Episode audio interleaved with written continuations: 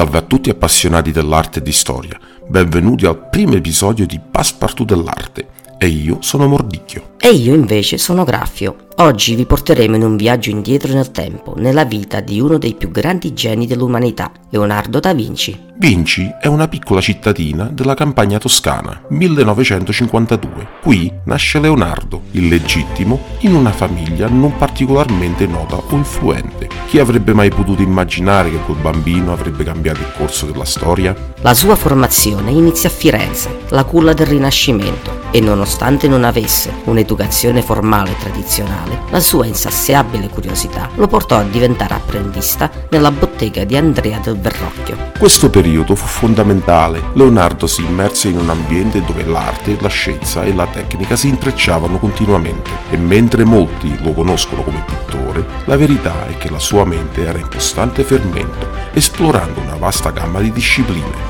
E poi ci fu Milano, dove Leonardo si trasferì per un periodo servendo Ludovico il Moro. Qui, oltre ai suoi compiti artistici, si dedicò a progetti ingegneristici, musicali e organizzativi per la corte. Sì, e sebbene fosse famoso per la sua abilità artistica, Leonardo spesso si vendeva come ingegnere militare o come designer di macchine. La sua serie di conoscenza era veramente illimitata e la sua curiosità non conosceva confini. Dallo studio degli uccelli e del volo all'osservazione meticolosa delle acque e delle loro correnti, Leonardo era sempre alla ricerca di risposte, sempre pronto a trascrivere ogni sua scoperta nei suoi famosi taccuini. Quella che emerge è la figura di un uomo in costante ricerca, un uomo per il quale ogni giorno era un'opportunità per imparare e scoprire, un uomo che nonostante le sfide ha lasciato un segno indelebile del tessuto della nostra storia. Leonardo da Vinci, il genio del Rinascimento, l'uomo che ha mostrato al mondo come arte e scienza possono convivere in un'armonia nella mente di un singolo individuo.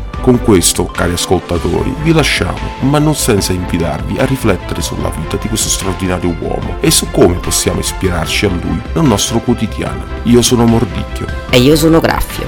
E questo è stato Passepartout dell'arte